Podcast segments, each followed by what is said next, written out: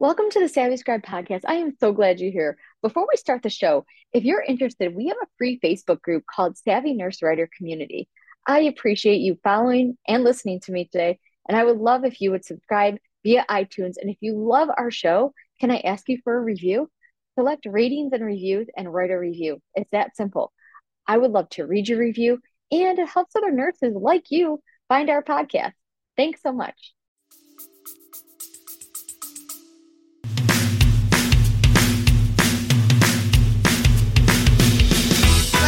Savvy Scribe Podcast. A podcast for healthcare professionals who are interested in starting their own health writing businesses. I'm Janine, a registered nurse and your host. I'm a labor and delivery nurse, mom to these two incredible boys, wife to my best friend, and owner of two crazy Great Danes. I help nurses discover freelance writing as an extra income opportunity with help from my guests. Join us over on Facebook in the group Savvy Nurse Writer Community or savvynursewriter.com to join our course and membership to create your own profitable writing business. Enjoy the show. Oh my gosh, we are already in day six of our seven day Nurse to Writer challenge. Wow.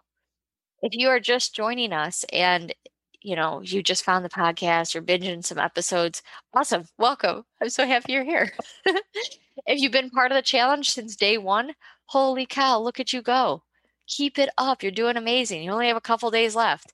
And if you are just joining and just got this episode, I want you to press pause. You're going to come back to this episode, but I want you to go back to day one, actually, the prefaced episode before day one, to talk about this challenge and hear what we're going to be covering. And then go to savvynursewriter.com slash challenge and sign up there to get your workbook to help you along the way.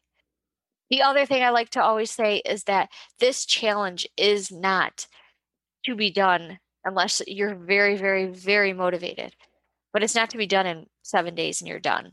Okay. A lot of these time management things, a lot of the, even the last um, episode where we talked about the types of writing. This is something you can always revisit. So that's what I really like about this challenge is it's not a one and done. It's always something you could go back on. It's always something you want to look at like every 6 months or so and see how you're doing in it. Okay? So here we go. Day 6. Today we're talking about blog structure. Like I said, I think this is the best place for writers to start. You can grow your business quickly with blog posts. Of course, growing your business has to start with one client. Inside my course, Plan, Produce, Profit, you can learn how to pitch and how to gain clients. You'll also be able to be part of the insider group of writers that I use for my clients that they get to graduate and make pitches and hopefully subcontract with me so you can land your first and multiple paid assignments. So, first, how to structure a blog post. Okay, the first thing we're going to do is plan it out. The first step is to structure a content strategy. You have to ask who is your audience? This should not be an overall topic like pet lovers. Okay, if you write blog posts about all different topics, you won't be found because you won't look like an expert in anything. Try to scale down or niche down to see if you can specify what it is exactly what you want to provide information about and to who. Again, in the course Plan Produce Profit, we go through this whole like niching down and who's your ideal customer and blah blah blah. And you guys are probably like, God, Jenny, I've listened to your your episodes throughout, you know, the last hundreds of them, and you talk about ideal clients so much because you guys, it's so important to know who exactly you're talking to because I could talk to all the freelance writers in the world, and I might be. You, you might be catching me, and you're just a freelance writer who's not a nurse. But I've niched down so much into just nurses because it's what I know. So start with what you know. The next thing we're going to do is be the guide. Guide your reader. You can do this in several ways. Start by making your blog posts answer the questions of like how to, why, what you can do to, Make sure you're helping your reader, not trying to sell them on a product or service, whoever you're writing for. For example, this episode, post, however you're reading it or whatever, is about effective ways to structure a blog post. I sell packages to help business owners in their content strategy, blog management, and social media, but I also help them in different ways. I give it away.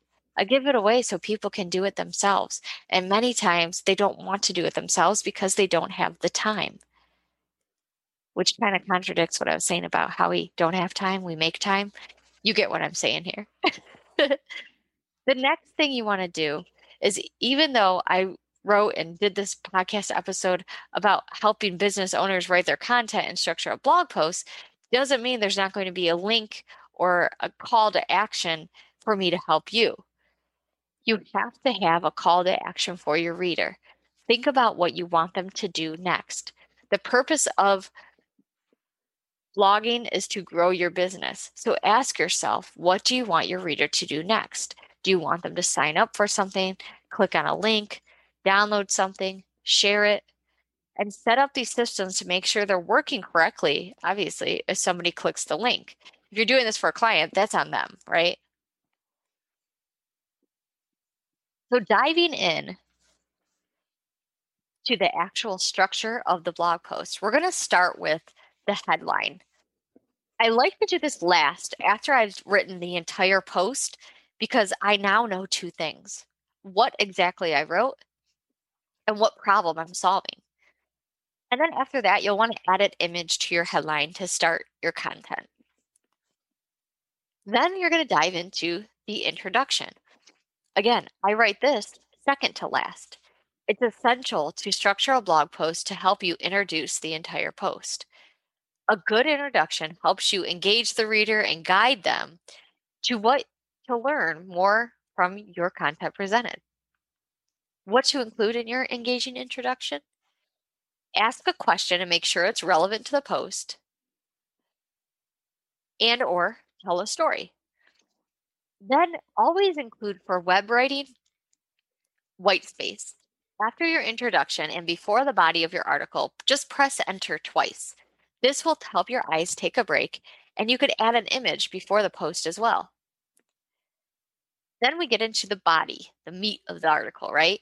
Writing for the web is different than writing for magazines or newspaper. People want to read, but they really just want to skim it. Your body of the article is composed of the main points of your article. So to make it easy on your reader, you're going to want to include lists, bullets, social breaks like tweet this quote, etc. When you write your body, you want to think of a topic sentence and follow with evidence. Keep in mind though, only make your paragraphs about six to seven sentences. You're going to lose your reader without. And then before your conclusion, add another space for images, tweet to share, or an email list for sign up. It all depends on how long your post is.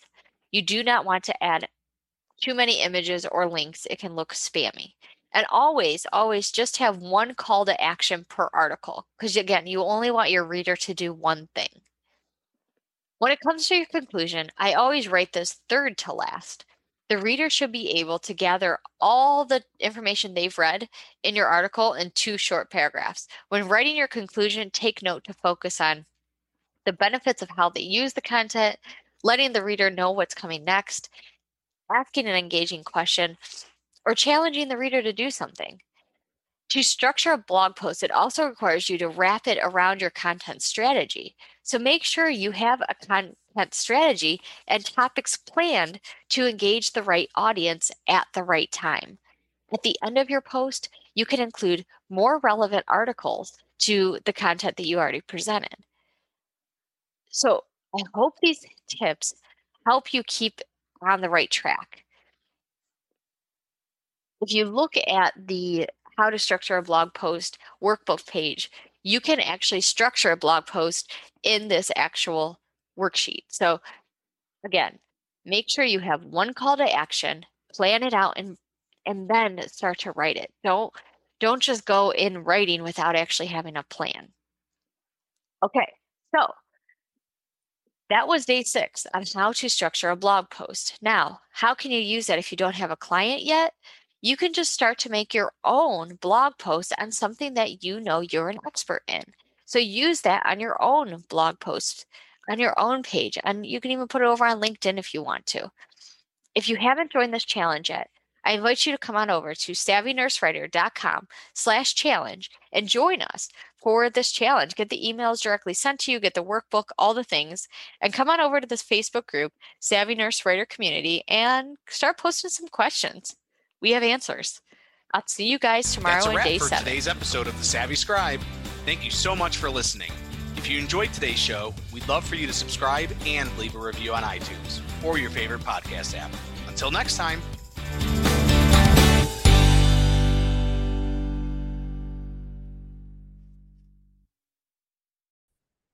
Again, thank you for listening. If you're ready to explore freelance writing as your next PRN job or even full time, I invite you to check out our Savvy Nurse Writer community on Facebook and visit savvynursewriter.com to help you get started today.